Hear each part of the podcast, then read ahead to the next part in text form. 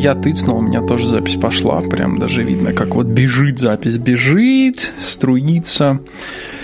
Эх, Сергей с нами не будет, а Глеб есть. Давай, скажи всем привет. Да, всем привет, мы сегодня вдвоем. А Сергей, может, слушает нас, а может, не слушает. Ну, лайва-то у нас нету. Я тут, кстати, недавно интереснейший сервис нашел и забыл. Интереснейший сервис, который предоставляет бесплатный аудиостриминг. Услышал я о нем из радиота. Еще подумал, надо попробовать, и забыл. И прям вот напрочь забыл. Я надеюсь, я хоть, хоть записал в Things в to-do list. Кстати, да, я юзаю Things как мой to-do list. Если вдруг его еще не рекламировал в последние два выпуска, надо вот зарекламировать. Нам они не заносят, к сожалению, но чего ж там греха таить, они молодцы. Они делают классную аппликуху. Things юзаем все. А, короче говоря, наверное, где-то там у меня вылезет тудушка попробовать вот этот сервис, бог его знает какой. Быстрый поиск не дал никакого результата. У меня сегодня в клювиках совсем скудный набор темок, но он все-таки небольшой и он есть. Посему хотел спросить, есть ли у тебя какие впечатления за последнюю неделю, за последние дни, размышления, о чем-то поговорить, что угодно. Ну, я тебе так скажу, месяц домашнего сидения, оно особо не, не придает какой-то ясности, наверное, мыслям. Наоборот, все как-то сбивается в кучу, один день другой похож много информации из интернета, из сети, и как-то оно все, все, все сбивается, скамкивается, скомкивается. Ну, вот у меня лично так. У тебя не знаю, у тебя, может, по-другому. Да нет, ты знаешь, в общем, есть, конечно, позитивные моменты. Вот одном из позитивных моментов и начнем говорить.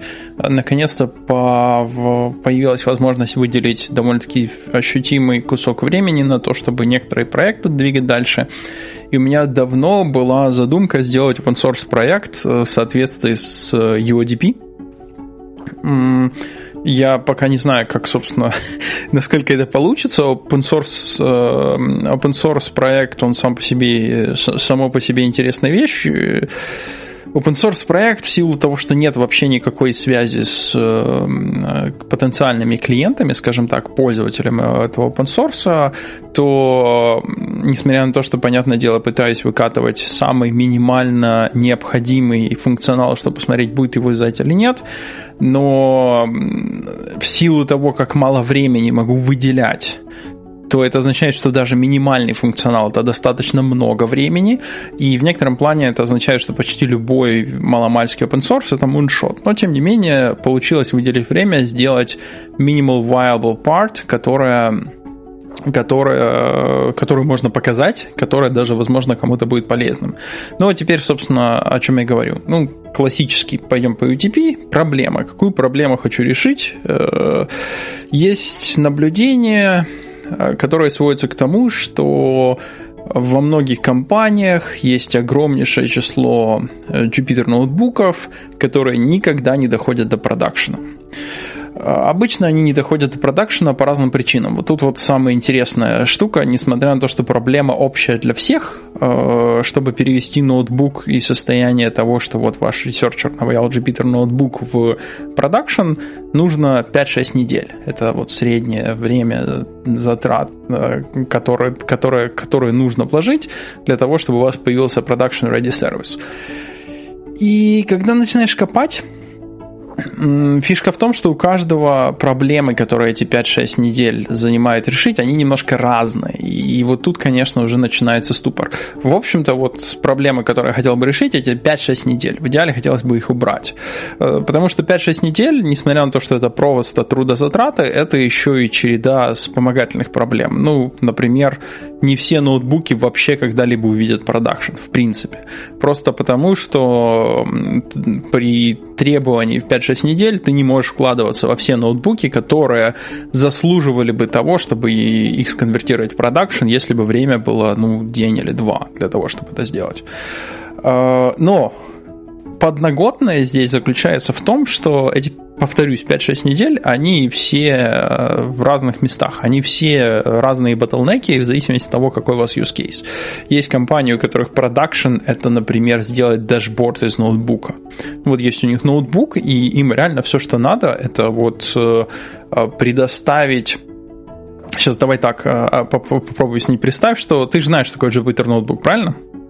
Трогал немножко. Трогал, да-да-да-да-да. Там можно всякие графики рисовать, там можно сделать довольно-таки интересную интерактивную вещь. Вот представь, что ты исследователь в каком-нибудь Goldman Sachs, и вот у тебя есть задача исследовать рынки и предоставлять аналитику в другой департамент, где сидят финансисты. Вот представил себе на месте такого Goldman Sachs ресерчера. Вот. И если у тебя ноутбук, ты там с scikit-learn на питончике что-то простое наваял и понял, что у тебя, в общем-то, выходит график, который сам по себе уже предоставляет полезную информацию для департамента э, финансов. И в данном контексте продакшн – это сделать некоторый сервис, который бы мог э, повторять эксперимент, который в твоем ноутбуке, и результирующий граф показывать на основании каких-то прав доступа внутри вашей компании тем, кто имеет право смотреть на результаты этого эксперимента. Ну и, повторюсь, эксперимент должен выполняться, например, каждый день. Да, вы получили новую сводку с рынка, выполняете эксперимент, показываете результаты. Интересно здесь в том, что сам ноутбук уже полностью самодостаточен. В нем есть код, который выполняет эксперимент, в нем есть визуализация которой достаточно для отдела финансов. Но, тем не менее, несмотря на то, что ноутбук полностью самодостаточен, на сегодня не существует таких вот сервисов, которые бы были встроены в клауд-провайдеров, кроме, конечно же, GCP. И то у нас это в альфе, но если вам будет интересно, то напишите, я вас за whitelistю. А, так вот, не существует провайдеров, которые можно взять ноутбук и сказать, вот я сделал ноутбук, а теперь давай-ка ты его каждый день будешь выполнять, и дай мне какую-нибудь ссылочку, в которой я просто могу раздать доступ, и люди, у которых нету даже GCP аккаунта, но, например, есть Gmail, а, ну, в данном случае имеется в виду компания какой-нибудь G Suite Enterprise будет, у которых есть свой аккаунт, могут получить доступ к read-only моду. То есть они, соответственно, будут смотреть на результат выполнения, а ноутбук будет выполняться, ну, например, каждый день. Каждый день. И иногда я буду обновлять версию ноутбука, но так вот просто последнюю стабильную версию он будет брать, выполнять и показывать результат. А, вот этот пример того, как можно взять и сократить время до, до перехода в продакшн ноутбука в данном случае. Случае ноутбук самодостаточный, и то, с чем приходится сталкиваться researcher ам сегодня, если вот, предположим, у тебя, опять же, есть такой ноутбук, и, предположим, такого сервиса, как я сейчас записал, не существует, то тебе придется переписать ноутбук на те tool зы внутри компании, которые позволят э, выполнять какую-то job у, какую-то задачу раз в день. Скорее всего, тебе придется переписать это на просто питоне, потому что какой бы там ни был, э, какой бы там ни был engine для выполнения периодических, периодических задач, он, скорее всего, всего, будет требовать не ноутбука, а просто питоновский файл. Тебе придется написать питоновский файл, дальше тебе придется выучить какой-нибудь API для визуализации, отличное от того, который ты сделал на ноутбуке. Ну, вот это все изучение, разговоры с DevOps и интеграция с текущей инфраструктурой, она вот эти 5-6 недель съедает. Для исследователя, который никогда в жизни ничего кроме ноутбука не брал. Вот, собственно, здесь собака и порылась. Но это, это же один пример. Вот в этот пример решается э, каким-то ноутбук-скедулером, который предоставляет read-only view на результаты работы этого ноутбука. А таких-то проблем много, и они разные. Вот тут, конечно, конечно становится, становится трудно, потому что действительно у каждого, каждой компании свои проблемы, которые вот эти 5-6 недель вызывают. Ну и хотелось бы решить, хотелось бы решить вот эта постановка проблемы. Я ее постарался описать и назвал проект Notline. А Notline, потому что полное название Notebook Streamlined, и, соответственно, коротко, коротенькое название Notline, а, нотная линия, погуглил, вроде бы таких больших проектов с таким названием нету, а название довольно-таки прикольное, потому что можно сделать а, классную иконку. Вот, собственно, сейчас я описание проблемы кину наш чатик. Сейчас я найду, а, если интересный ритми. И если кто хочет поучаствовать, я только буду рад, на самом деле. Я готов описать подробные задачи, какие там есть. И из того, что сделано. Теперь, собственно, после постановки проблем. Как я уже сказал, достаточно вложил времени, чтобы сделать первый minimal viable, как мне кажется, viable. Viable должно, должен решать customer, viable он или нет. MVP, который я сделал, это возможность использовать в Kubeflow Pipelines, это пайплайны э, для machine learning нагрузки, о которых мы говорили в прошлый раз, возможность в них использовать ноутбук как шаг. И, соответственно, если у вас есть MLOps какой-нибудь, который в компании занимается пайплайнами и уже перешел на Kubeflow Pipelines, то в текущем виде, в котором Kubeflow Pipeline существует, каждый шаг там является просто питоновским файлом. Это означает, что вашим researcher ам и исследователям придется переписывать ваши ноутбуки на просто Python код. Это первая проблемка. Э, вот эту проблему первое решение и снимает. Можно теперь просто дать ноутбук, и MLOps могут его включить в пайплайн как есть, без каких-либо изменений. Э, тут иногда небольшой confuse происходит, потому что все Примеры составления пайплайна тоже идут в ноутбуках. Обычно показывают, когда с Kubeflow работают, э, Kubeflow Pipelines работают.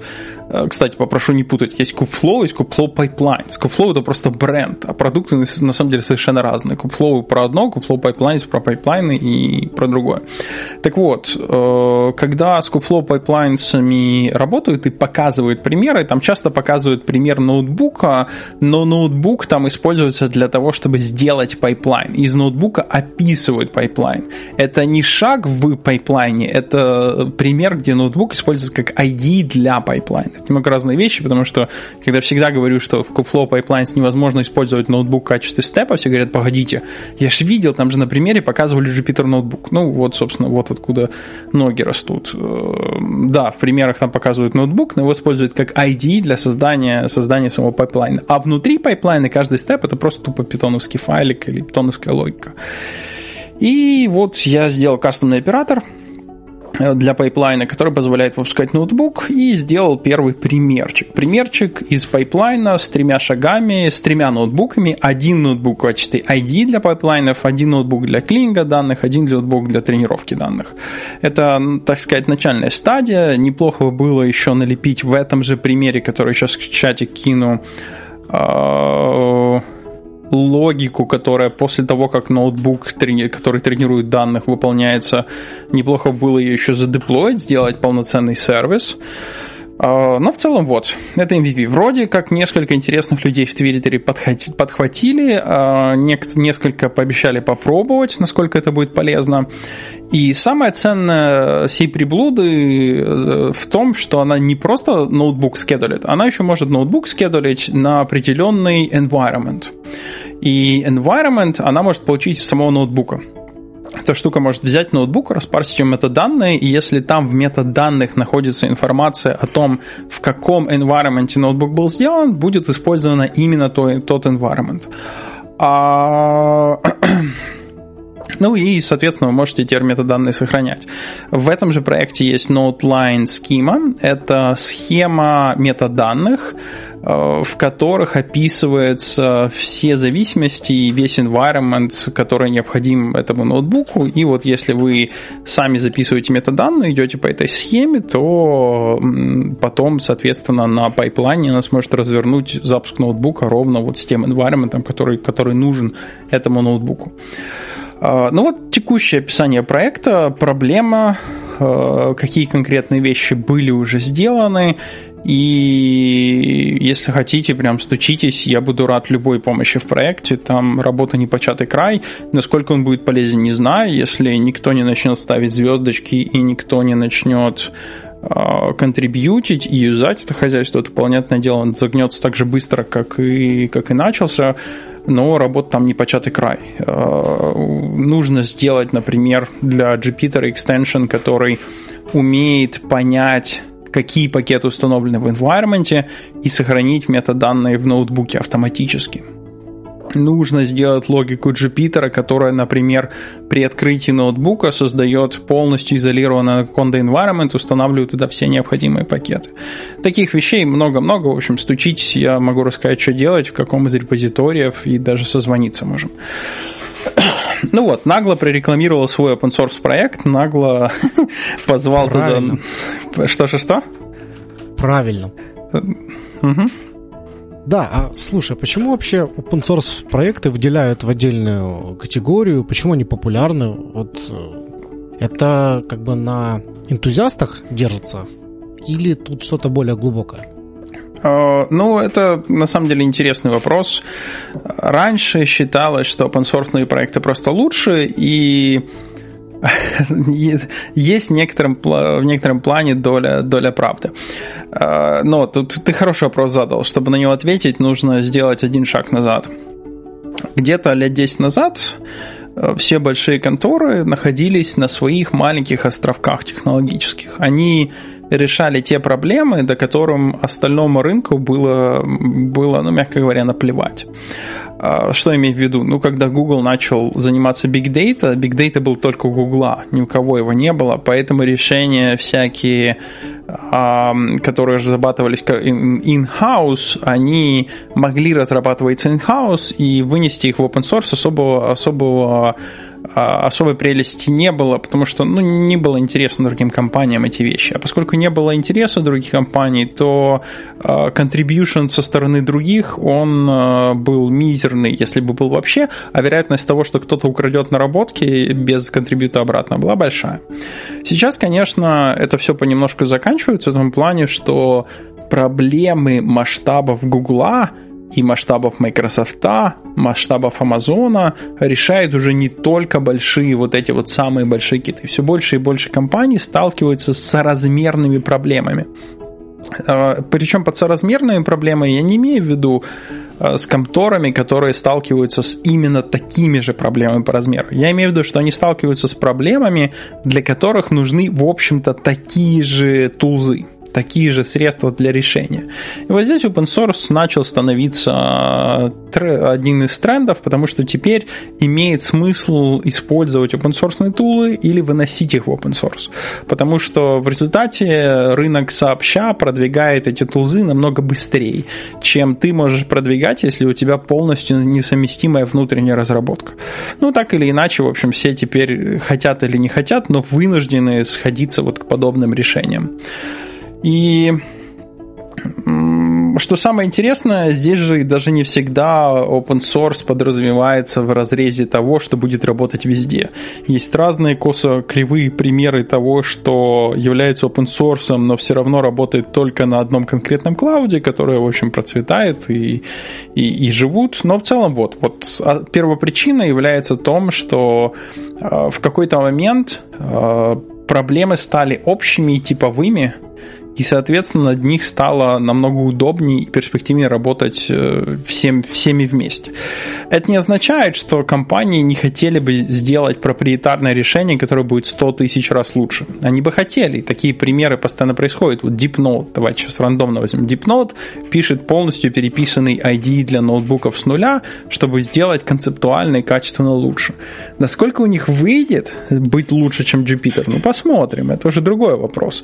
Но, тем не менее, они они вот делают как раз такой прыжок, сделать проприетарным. И даже они-то на самом деле размышляют, они вынести ли его в open source стоит ли, когда и как, но вроде бы сходится к мысли, что да, надо вынести его в open source. А, ну вот, собственно, такой небольшой экскурс в причины и почему, собственно, open source последний X число лет все более и более популярным а, стал более и более популярным. Как-то так, как-то так. Спасибо, интересно. Интересная была штука, не, не слышал ни разу как-то до этого. А что у тебя там еще за темка есть? Да, у меня еще есть две темки. Одну мне тут спросили, как у меня с шутингом в период карантина. Никак, вообще никак. Ну, я в тир уже не ездил за время карантина. Тир явно не является essentials э, магазин по продаже патронов точно является Essentials. То есть наверняка магазин открытый, туда можно прийти патроны купить. Но вот сомневаюсь, что там работают стрельбища. Именно вот, вот та часть стрельбища.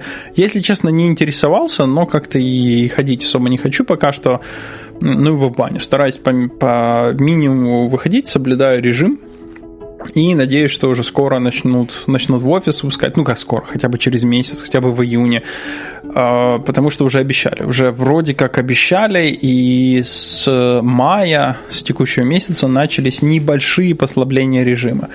В реальности, конечно, я смотрю на число заболевших и прям не вижу, почему эти послабления пошли, но тем не менее. Небольшая надежда есть. Вот, это что касается шутинга, меня там спрашивали, я ответил. И последняя темка, которую которую хочу вот с Глебом сейчас поднять, и будет интересно мнение. А ты, Глеб, скажи, если потом захочешь, надо будет вырезать, говори, я, я покоцаю, потому что темка интересная. Она сводится Давай. к тому, что мы думаем, чем заняться. Возможно, не секрет, что у нас довольно-таки старый курс на хекслете, и э, мы настолько отошли по типажу нашего, нашей работы от э, того, что производит хекслет, что ну, не получается у нас давать тот материал того качества, который их след э, хочет, поэтому э, я не знаю, насколько вероятно, что мы там начнем переделать курсы. Мы очень стараемся начать выпускать там обновленные курсы, но я не буду врать, я не знаю, насколько у нас получится или нет. Хекслет стал обалденной платформой по качеству, по контенту, по фокусировке, и это же требует огромное число затрат со стороны э, поддержки, которых у нас просто нету, но мы бы очень хотели, э, мы бы очень хотели остаться в строих с летом. Вероятность того, что у нас получится, очень маленькая. Поэтому, в общем-то, стал открыт э, вопрос э, полную силу, а что делать? Что делать? Потому что нам бы хотелось чего-нибудь сделать, какой-нибудь проект э, или образовательный, или в образовательной среде, где нашей команде с лимитированными ресурсами хватило бы сил, чтобы довести до путя или курсы, или еще какие-то вещи, и а, ну, сделать что-то полезное этому миру. Мы разные идеи рассматривали. Я вот э, думал, опять же, включая UDP, э, пытался посмотреть разную серию проблем, которые нужно решить. Одна из проблем, которая мне пришла в голову, это обучать целенаправленно прохождению интервью в серию американских, европейских, австралийских канадских компаний. Прям вот мониторить те конторы, которые на собеседование к себе зовут, Э, пытаться смотреть, что необходимо для того, чтобы пройти э, собеседование и давать такую комплексную помощь по, э, например, сотрудничеству с конторами, которые занимаются подтягиванием языка английского, параллельно составлять план учебы. Понятное дело, что мы не покроем все курсы с первого дня, мы сможем максимум давать план учебы, который приводит вот к ту, к ту или иную сферу, рассказывать про компанию, про то, как проходит интервью, про то, то, что конкретно в этой компании смотрят. Ну, в результате эм, каждый, кто будет э, работать с этим сервисом, выбирает или, например, вот он только хочет в Amazon или Google или Facebook вот одну компанию, и, соответственно, набор вещей, которые нужно подготовить на интервью, будет чуть меньше, но, понятное дело, человек связывается с одной компанией, вероятно, что он пройдет меньше, можно выбрать 3-4 компании, вещи, которые придется выучить, будет чуть-чуть пошире, но чуть вероятностей больше, что будет какой-то hiring event, и на этом hiring event е человека за hire ят. Такая вот идея проблемы. Мне кажется, рынок сейчас довольно-таки большой, он растет. Тех, кто хочет э, в качестве инженера уехать э, за бугор, устроиться. При этом я наблюдаю, что у кучи людей нету даже задачи вот конкретную страну. У них есть идея большую компанию, а дальше хоть трава не растит. Европа, Канада, Америка, Австралия в качестве первого шага больше не надо. И я тоже, на самом деле, всем говорю, что все равно в качестве первого шага куда. Главное, чтобы была большая компания, у которой есть офисы по всему миру, чтобы потом можно было внутренним трансфером просто переходить в любую страну, где вам интересно. Поэтому, мне кажется, совершенно фиолетово, в какую именно компанию, главное первым шагом вот в нее. И главное, чтобы это не было филиал. Это чтобы была именно юридическая компания, а не, например, э, э, аутсорс. Потому что, да, бывает много случаев, когда есть просто аутсорсеры, и аутсорсеры делают вид, что они часть этой компании, а на самом деле нет. Ну вот, такая вот идея. Не знаю, теперь хотелось бы послушать Глеба мнение и, и возможно, вас, слушателя, если мы эту часть не вырезали. Хм. Думаю, это в любом случае будет популярно, даже если не брать такой большой масштаб. Это ну, что-то мне напомнило. Если люди проходят обуча... не обучающие, точнее, а подготовку даже для того, чтобы получить визу, например, в Штаты, да? Я uh-huh. смотрел, то есть есть компании, которые предлагают. Я уверен, что есть много компаний, которые и в Украине, и не только, которые предлагают подготовку к собеседованию. Опять-таки, э, я думаю, у абсолютно разных компаний разный подход, разный уровень, но в любом случае э, для такого, чтобы существовало такое количество приложений, должен быть спрос. И спрос этот в любом случае есть. И зря же, когда добавили, помню, на Хикслете у нас, по-моему, в описании или в функционал, что сотрудничество с компаниями, то есть когда будут дальше по, возможно трудоустраивать или рекомендовать, то поток людей увеличился, и, и потому что это очень-очень важно для многих. И еще я представил, так знаешь, там, через несколько годиков вакансия, поиск промышленного шпиона, который будет внедряться на собеседование, узнавать все самые последние актуальные вопросы и потом их тренировать. Интересно. Ну, а все-таки насчет промышленного шпионажа, я думаю, это очень развитая штука. Ну, не может не быть развитой. Хотя бы в каких-то странах. А, ну, это, это, а, это да. Но нужно понимать, что с нашей стороны а, мы, а, особенно на начальном этапе, для решения этой проблемы, ну, максимум сможем мониторить какие-нибудь ивенты. Вот, например, ивент, который, через который, к слову сказать, когда-то я получил работу сам в Амазоне. Сейчас а, я кину на Reddit статейку. Это AWS event, hiring, они в Украину приезжают часто для того, чтобы устраивать собеседование on-site. Вот они там прямо харят. Куча огромных компаний делают то же самое, они харят он-сайт, э, прилетают в страны, мы, во-первых, можем это мониторить, а во-вторых, сделать программу подготовки для конкретного интервью. Само собой, по мере роста мы сможем, возможно, делать свои курсы под, конкретную, под конкретных из э, под конкретные этапы этой программы. Но изначально Наверняка все, что мы сможем сделать, это э, программа в стиле вот, вот, вот идете сейчас на английский, мы можем проэволейтить ваш английский, после этого можем сказать, какие курсы по английскому и на какой уровень вам необходимо, и в принципе достаточно ли английского для прохождения интервью. Э, параллельно с этим можем подсказать английские курсы по инжинирингу и э, после каждого курса направлять, проводить собеседование направлять, куда идти дальше. Э, нечто подобное. Помнишь, Глеб, и мы с ты, я и Сергей, когда-то я вам составил план по прохождению структур данных. Перед тем, как Конечно. перед тем или после того, как мы пилили свои структуры данных, я вас отправил на Курсеру послушать знаменитейший курс по структурам данных. Мы проходили по спринтам, я отвечал на вопросы.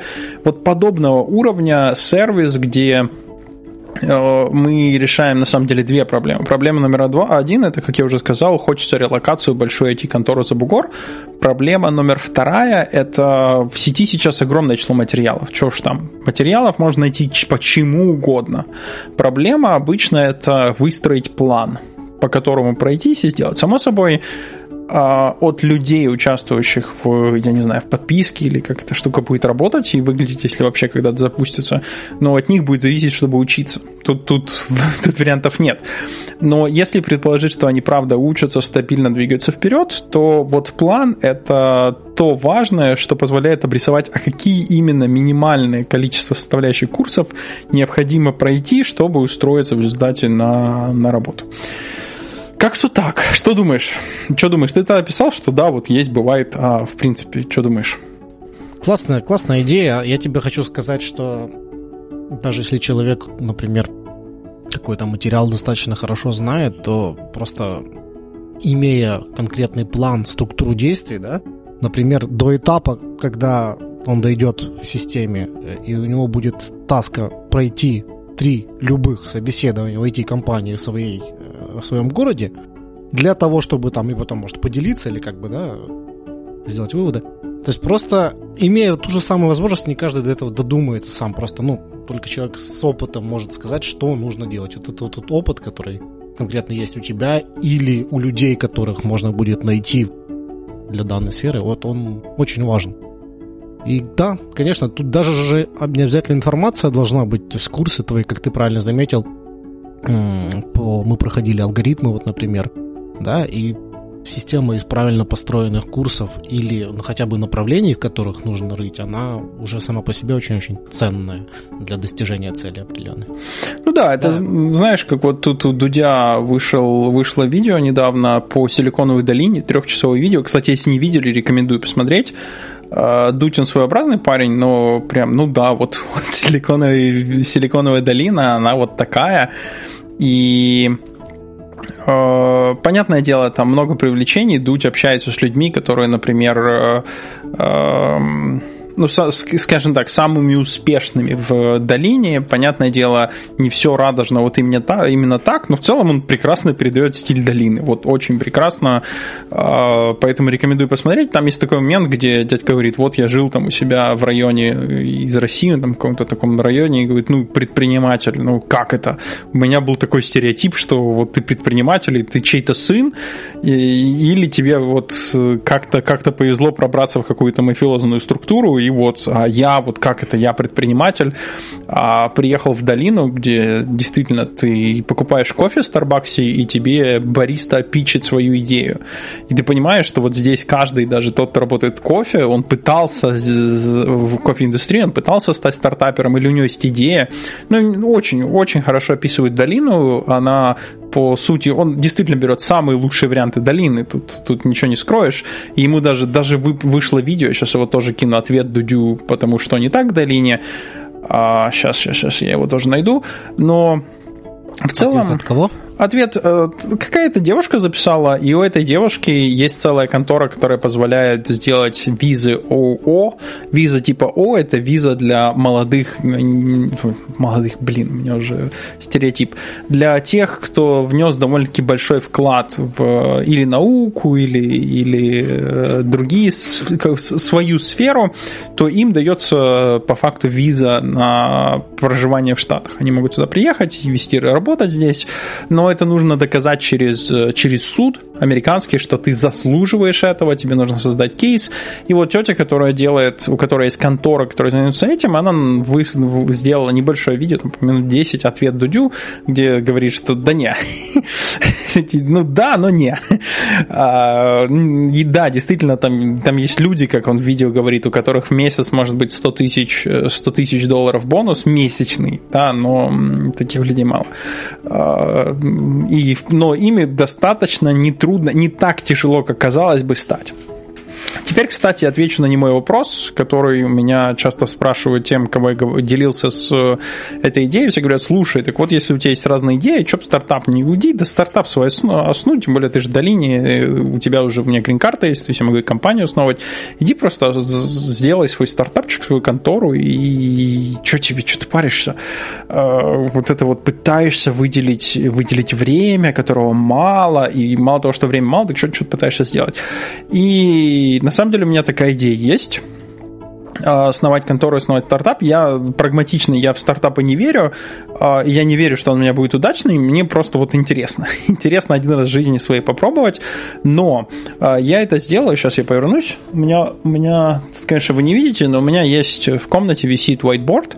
На whiteboard нарисованы крестики. Крестики до определенной даты, когда я надеюсь, буду достаточно финансово независимым, чтобы я мог пойти там, ну, там на три года пропасть из жизни, а вернуться и все равно особых проблем не будет, скажем так. И еще потом X число лет искать искать работу после того, как вернулся. И это должно наступить, если все будет продолжаться в том же духе, не позже, чем... Сейчас, сейчас, сейчас, сейчас. Раз, два, три... Через не позже, чем через три года и три месяца. Вот. Совсем немножко.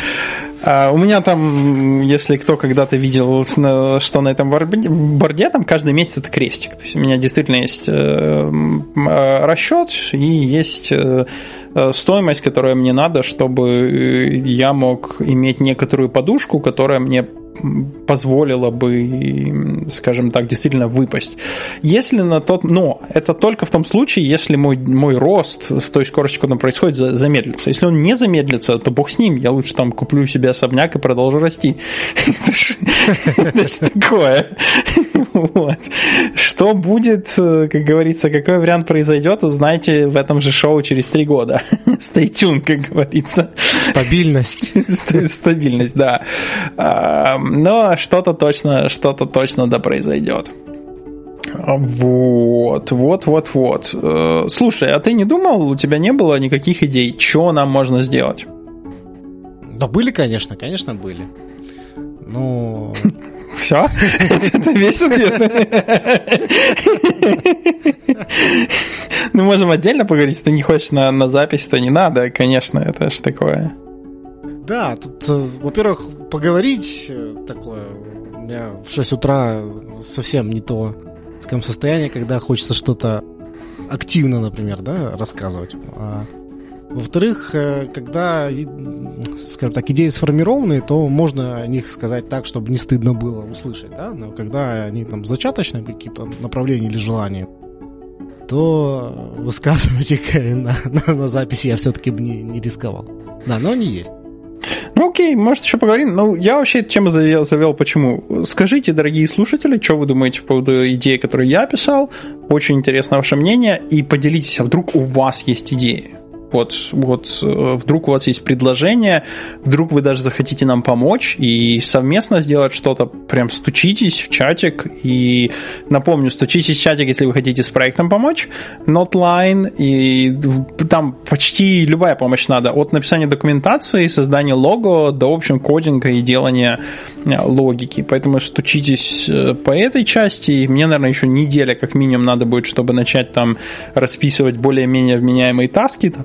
Там пока тасок открытых совсем нет. Ну и плюс, если у вас интересный какой-нибудь проект, что-то что-то написать, вдвоем сделать, э, что-то поднять, то тоже пишите, э, потому что мы пока в состоянии исследования идей. А чем бы нам таким заняться, что, доста- что можно потенциально сделать с вложением моего времени час-два в неделю максимум. А, ну, я не знаю, конечно, какая будет возможность у Глеба и Сергея. Это уже будем отдельно, отдельно выяснять.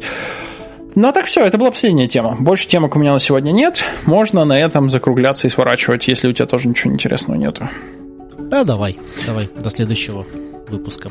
А Серега, ну, если не пришел, вот, теперь видишь, какой был интересный выпуск. В следующий раз, в следующий раз придешь, да. Все, до следующего раза. Всем спасибо. С вами был Глеб Вячеслав. И всем пока-пока. Пока. Пока.